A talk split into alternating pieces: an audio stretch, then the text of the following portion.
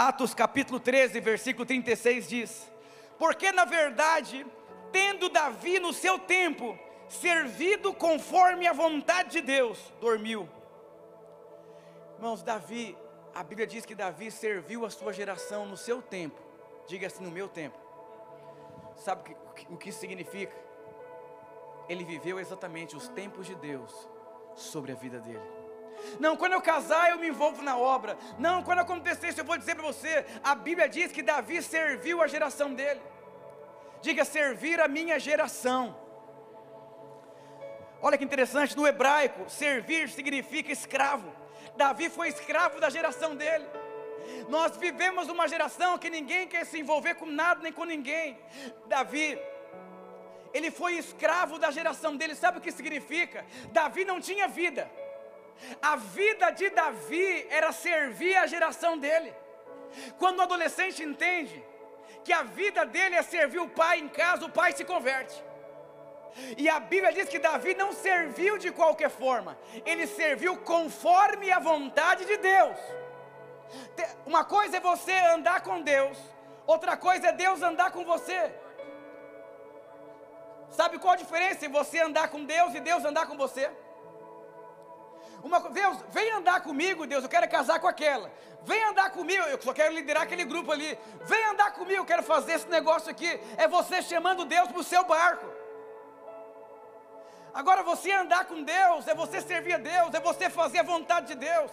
A vontade de Deus é boa, perfeita. A vontade de Deus é maravilhosa. Deus não veio restringir os seus prazeres. Deus veio te dar prazer, te dar paixão. A melhor coisa que existe nessa terra é viver com Deus.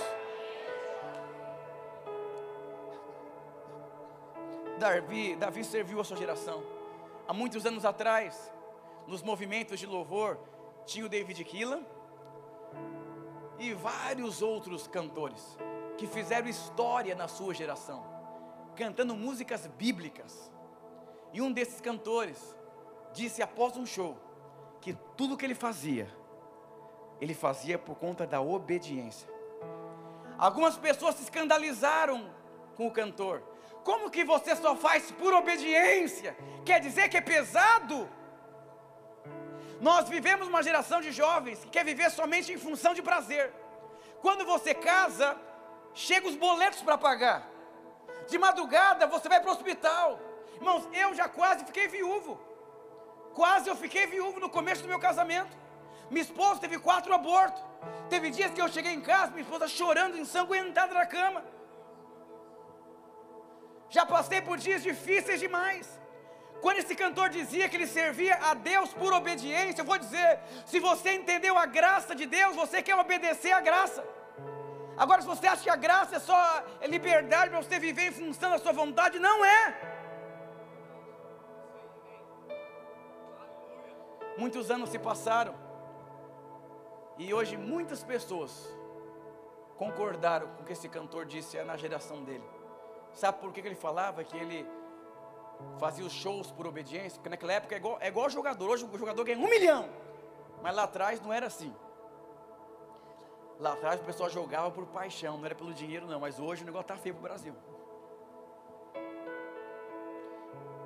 Hoje tem cantor evangélico que ganha muito dinheiro, mas na época dos irmãos começaram, não era assim não. Faziam por amor. E sabe por que ele diz que ele cantava por obediência? Porque ele ficava vários dias sem a família dele. E a vontade dele era ficar com a família, mas ele sabia que Deus tinha dado um dom para ele. Ele servia a geração dele, então ele não tinha escolha. E esse irmão influenciou milhares de pessoas a servir a Deus na essência, na simplicidade. Eu vou dizer, quando nós falamos que Davi serviu a sua geração, eu vou dizer, não é fácil você ser um líder de célula, ser um discipulador. Tem dias que não são legais, mas quando você não entende que Deus chamou você ali para você fazer a diferença, tudo muda na sua vida. Sabe por que Davi marcou a geração dele? Todo mundo quer ser relevante. É fácil ser relevante na internet. Você pega lá e tum, tum, tum, tum, tum, tum. Nossa, 15 mil viu meu vídeo, meu Deus do céu. O que custou para você?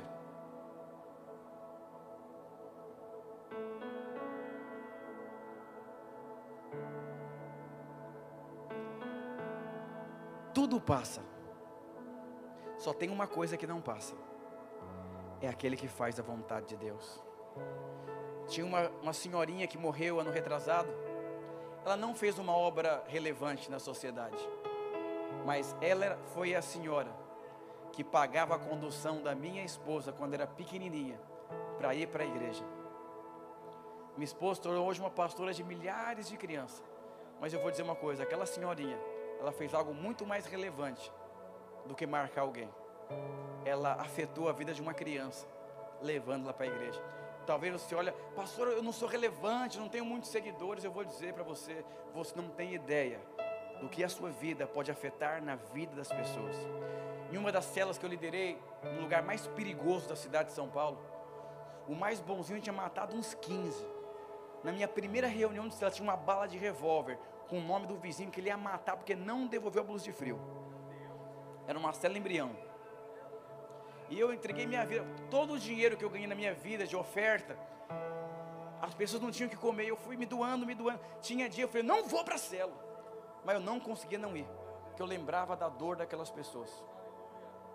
Jesus,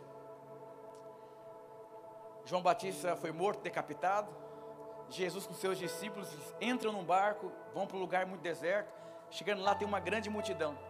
A Bíblia diz que Jesus se compadeceu da multidão e operou milagres naquele lugar. Sabe o que significa? Se o seu coração não se mover com compaixão, você não consegue abençoar a vida de ninguém. Nós só damos aquilo que toca os nossos corações. Esses dias o meu falou, pastor, não aguento mais esse irmão, até onde eu posso ir com ele? Vá até onde seu encargo permite.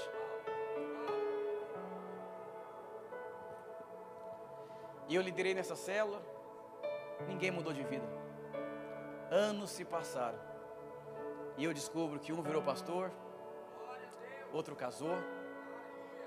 A palavra de Deus não volta vazia.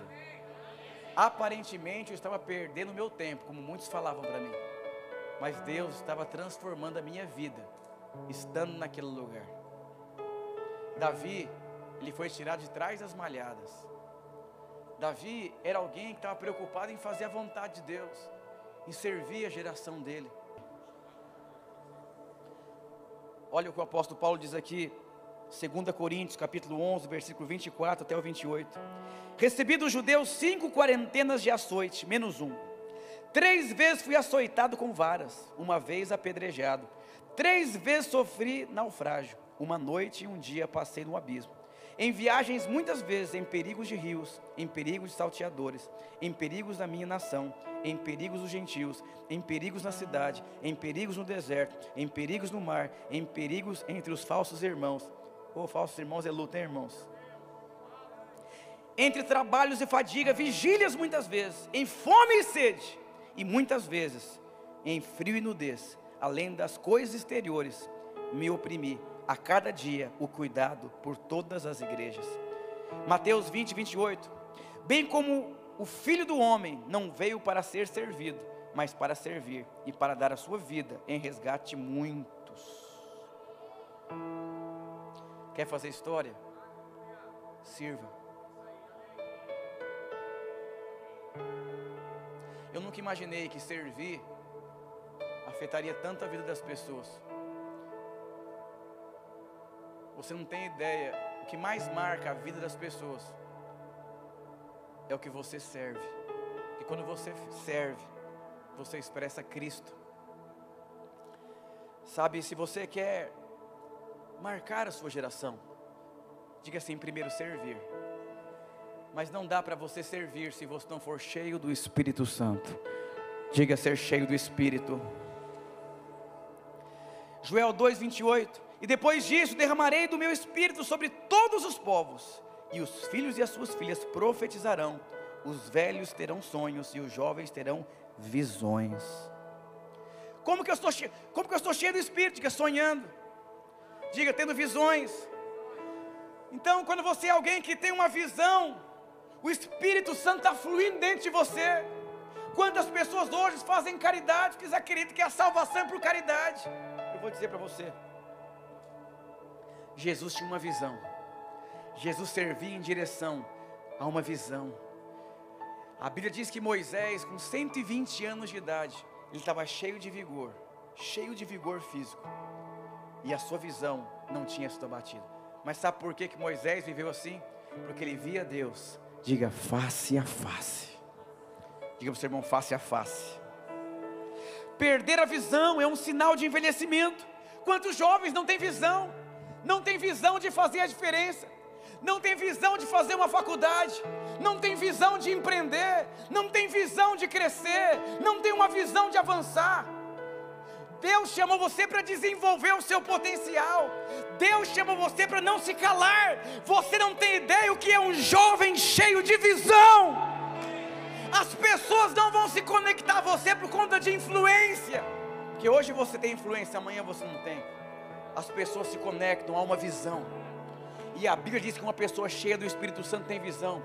Sabe que uma mulher se apaixona no homem, é aquele homem que sabe o que quer para a vida dele, traz segurança para o homem, para a mulher. Para onde você está indo? O que você está fazendo? Por que você colocou essa roupa que você está vestido? Por que você lê o que você lê? Por que você segue as pessoas que você segue no Instagram? Por que você faz o que você faz? Tudo isso é resultado de uma visão. Um jovem cheio do Espírito é um jovem que tem visão. Ele enxerga além da circunstância. Não dá para você servir a sua geração, não dá para você fazer história da sua geração sem visão.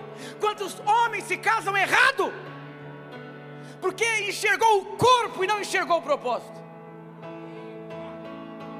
Quantos jovens entram para uma faculdade porque enxergou o dinheiro e vão ser infelizes porque não se encontraram na vida. Se você quer ser relevante nessa geração, sirva e seja cheio do Espírito Santo de Deus. Você foi criado por Deus para ser cheio do Espírito, para você ter uma visão. Junto os irmãos da célula e fala, vamos multiplicar essa célula, vamos batizar 50 pessoas, vamos empreender, vamos avançar. Eu lembro quando eu era líder de célula, fechei 3 células, mas eu vou dizer, teve uma célula que eu falei, essa célula não vai poder ficar mais nessa rua, porque todo mundo dessa rua vai para o encontro com Deus. Chegou um dia que todos foram no encontro com Deus. Falei, nosso alvo agora é 3 ruas para cima, 3 ruas para baixo, 3 ruas para o lado e 3 ruas para o outro lado. E toda reunião, 10 minutos, nós erguemos as mãos para um lado, para o outro, para o outro, para o outro. Todo mundo daquela região inteira foi para o encontro com Deus. Mas por que eu fechei 3 células?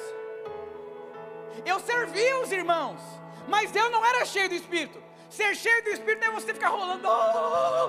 É você levantar com uma visão, e jovens terão visões. Aí você vem vestido de qualquer jeito para o culto, já está na idade para casar, falta visão em você, a varoa não vai querer você.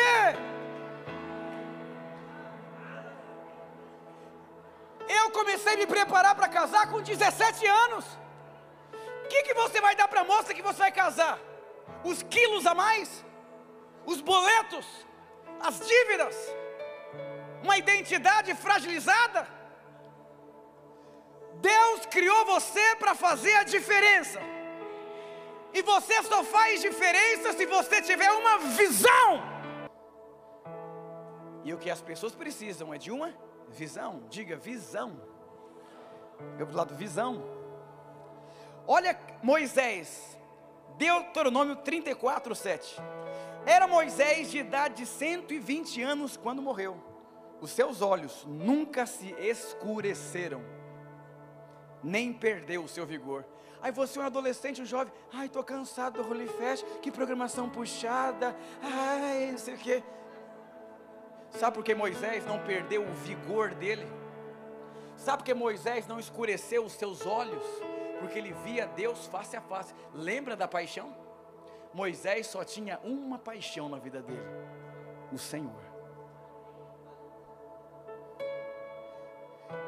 Tem uma história na Bíblia de Jeremias. Jeremias, ele teve uma experiência sobrenatural com Deus. Depois da experiência, ele teve uma visão. Lá em Jeremias capítulo 1, conta a história de Jeremias. Desde o ventre materno, te constituí como profeta. E aí a Bíblia diz que Deus chamou ele para ser profeta, mas Jeremias disse, Senhor, eu não passo de uma criança, Deus disse, eu vou colocar as minhas palavras na sua boca. Somente abra a sua boca. Jeremias teve uma experiência com o sobrenatural. Diga sobrenatural. E aí, você percebe que Deus capacita Jeremias, que Deus unge Jeremias, que Deus tira Jeremias de cena e fala, você só é um meio, eu sou o canal principal na sua vida. E Deus faz uma pergunta para Jeremias. Jeremias, o que você enxerga, Jeremias? Jeremias, o que você enxerga? E Jeremias disse, uma vara de amendoeira. Leia depois Jeremias capítulo 1. E Deus disse, Jeremias, viste bem. Você enxergou da maneira certa, e eu velo para que a minha palavra se cumpra. Sabe o que significa? Quando você é cheio do Espírito, você consegue ter a visão correta, e quando você tem a visão correta, Deus vai velar para que essa visão se cumpra. Deus não tem compromisso com o seu sonho, Deus tem compromisso com o sonho dele, e o sonho dele é melhor do que o seu. Se você sonha em ganhar 2 mil, Deus pode dar 15 mil por mês. Se você sonha em casar com uma mulher bonita, Deus dá uma mulher mais bonita ainda.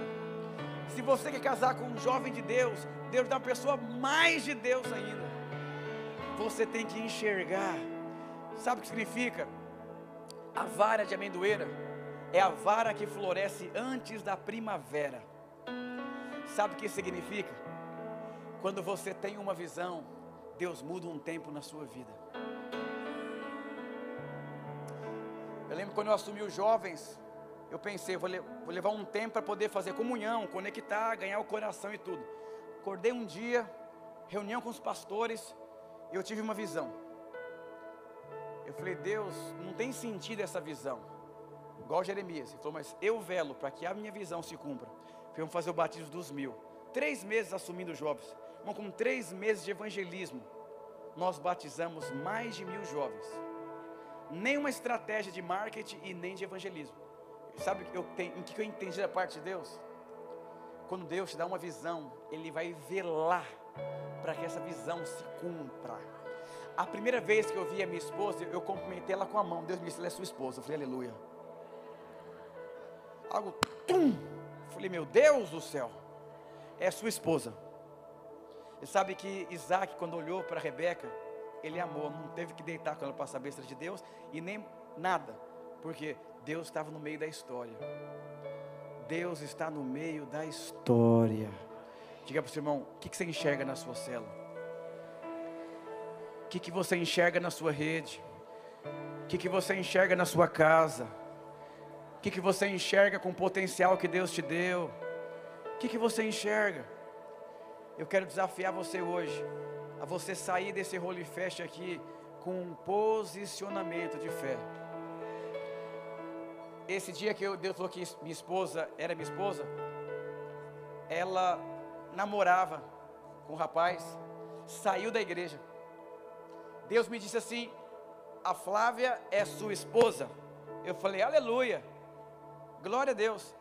E aí ela começou a namorar um rapaz da igreja. Deus me disse, você vai casar com ela. Eu falei, aleluia. E aí, 3 meses depois, se envolve com um rapaz, com um traste na igreja, e ela sai da igreja. Eu falei, Deus, que mistério é esse? E ela já era crente de outro ministério, ela tinha a paixão natural, sabe, sou boa, boa profissional, aquela coisa toda,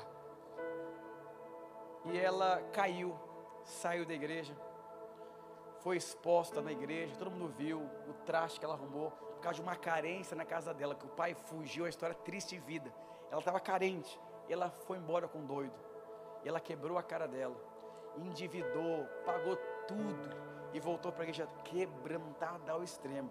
E um dia uma moça falou assim, Flávia, nenhum homem vai querer você nessa igreja. Ela falou assim, então eu estou muito feliz, porque eu quero casar com Jesus. E eu vou dizer para você, às vezes Deus pode falar com você e pode acontecer coisas que você não entende, mas Deus entende, e Deus está no controle de todas as coisas. Talvez você é um líder de célula, sua célula não sai do lugar, mas Deus disse para você que ali vai ter uma rede na sua célula. Talvez você vive numa família muito pobre, mas Deus já disse para você que você vai ser um homem muito próspero.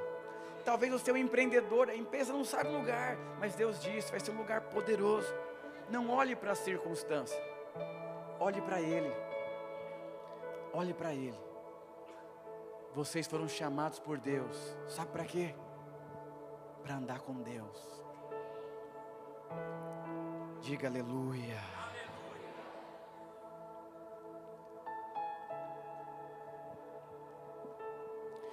Lá em Atos 13, 22, na versão King James, diz assim: depois que tirou o reinado de Saul, deu-lhe a Davi como rei, sobre quem testemunhou: achei Davi, filho de Jessé, homem segundo o meu coração. Ele fará tudo conforme a minha vontade. Sabe quem testemunhou aqui sobre Davi? Foi Deus. Deus disse assim: eu achei um homem. Quando era novo convertido, eu achava que Deus tinha achado o Cirilo, o David Kilar, homens que eram adoradores. Mas aqui não fala que Deus achou um adorador.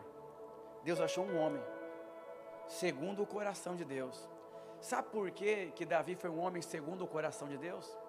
Porque a Bíblia diz que ele decidiu fazer tudo conforme a vontade de Deus, não conforme a sua própria vontade. Você teria coragem de fazer as coisas não conforme a sua vontade, mas conforme a vontade de Deus? Saul foi um rei, o reinado foi tirado dele e foi dado a Davi. Saul era um homem que amava o poder, Davi era um homem que amava o Senhor. E Davi foi um homem que fez tudo conforme a vontade de Deus. Deus chamou você, jovem, para você fazer tudo conforme a vontade de Deus. Deus tem que dar para você uma visão. Nós vivemos uma geração de os jovens, eles não conseguem ter visão, por causa de tantas paixões que minam a vida deles. Se você não enxergar o seu futuro, infelizmente, você vai voltar para o seu passado. O que faz alguém não olhar para o passado é alguém que conseguiu enxergar o futuro. Muitos que fizeram um seminário comigo voltaram para trás. E quando a gente conversava, eles não conseguiam enxergar o futuro. Moça e rapaz, Deus tem uma família para vocês. Deus tem um propósito para vocês. Não existe mais passado. Existe futuro sendo construído através do presente. Você não tem ideia quem você pode se tornar em Deus. Olhe para a circunstância. Olhe para o autor e consumador da fé. Lembra a história que Pedro estava andando sobre as águas? A Bíblia diz em Mateus 14:30, Pedro, reparando no vento contrário, afundou. Sabe por que ele afundou? Porque ele percebeu o vento contrário. Não olhe para aquilo que Deus não mandou você olhar. Olhe para aquilo que Deus mandou você olhar, e com certeza você vai ver coisas poderosas na sua vida. O que você não consegue enxergar? Eu vim de uma família, meu pai é do norte, do Ceará, lá do sertão, lá de Juazeiro do Norte. Meu pai é um homem muito trabalhador mesmo. Meu pai foi conseguir ter a casa própria dele já 50 e poucos anos de idade. Então eu cresci nesse tipo de ambiente. E eu sempre tive muita fé, para levantar recurso para a igreja, mobilizar e fazer as coisas acontecerem. Mas não tinha fé para eu prosperar. Mas porque eu não conseguia enxergar dentro de mim, porque foi formada uma identidade. E em um momento da minha vida, muito difícil, na reforma da igreja, acabou o dinheiro da reforma, e eu numa angústia profunda, profunda, e Deus me disse: sabe por que que acabou? Não tem mais nada. Eu quero ensinar você agora teu dom da fé. E Deus começou a fazer coisas tão profundas dentro do meu coração, inexplicavelmente. E Deus, eu comecei a ganhar fé dentro de mim, que eu poderia prosperar, que eu poderia avançar, que eu poderia crescer. E aí isso entrou dentro de mim. Depois que isso entrou dentro de mim, irmãos, eu ganhei um carro.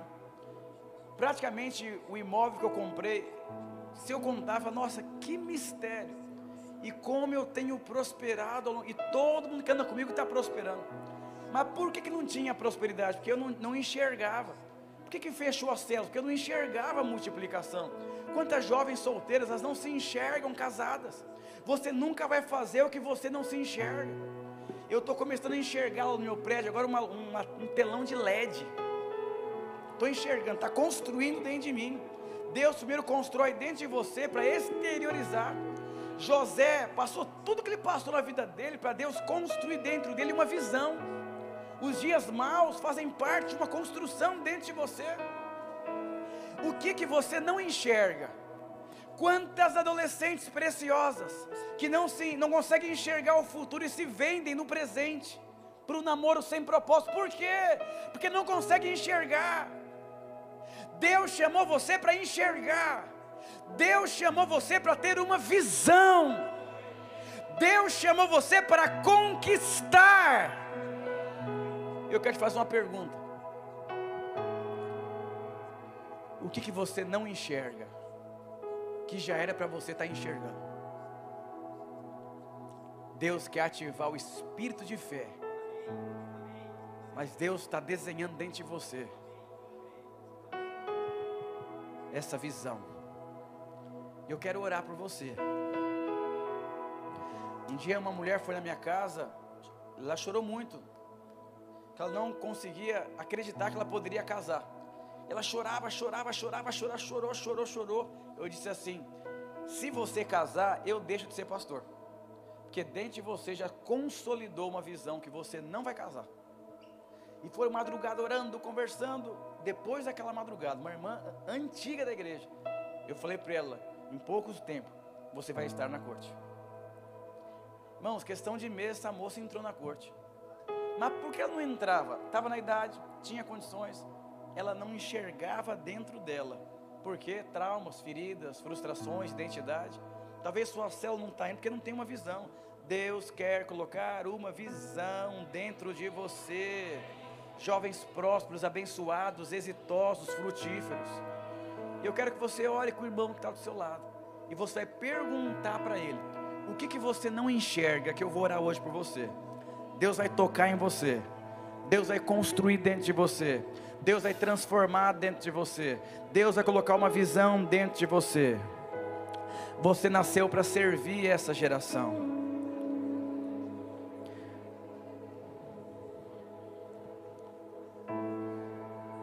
Eu quero que você ore com encargo pelo seu irmão. Fala: Deus, faz um milagre dentro do meu irmão. Constrói uma visão clara dentro dele. Dá a ele, ó Deus, uma visão clara. Dá a ele, ó Deus, uma visão clara. Uma visão clara. Uma visão clara.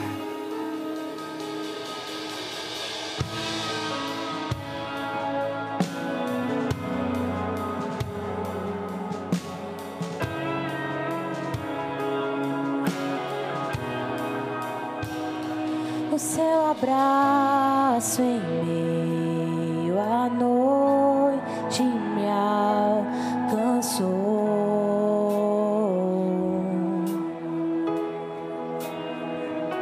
sem restrições se entregou. Profetize sobre o seu irmão,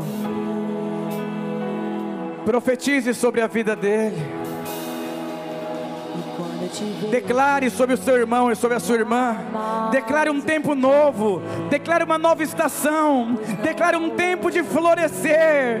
Declare um tempo de frutificação. Um tempo de provisão. Um tempo de transformação. Um tempo novo sobre a vida do seu irmão. Ele vai viver um tempo inexplicável. Ele vai viver dias poderosos na presença de Deus.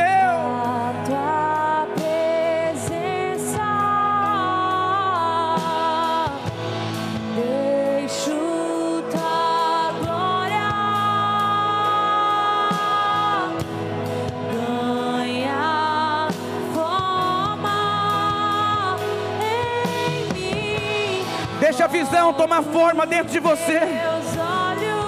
Creia na visão de Deus.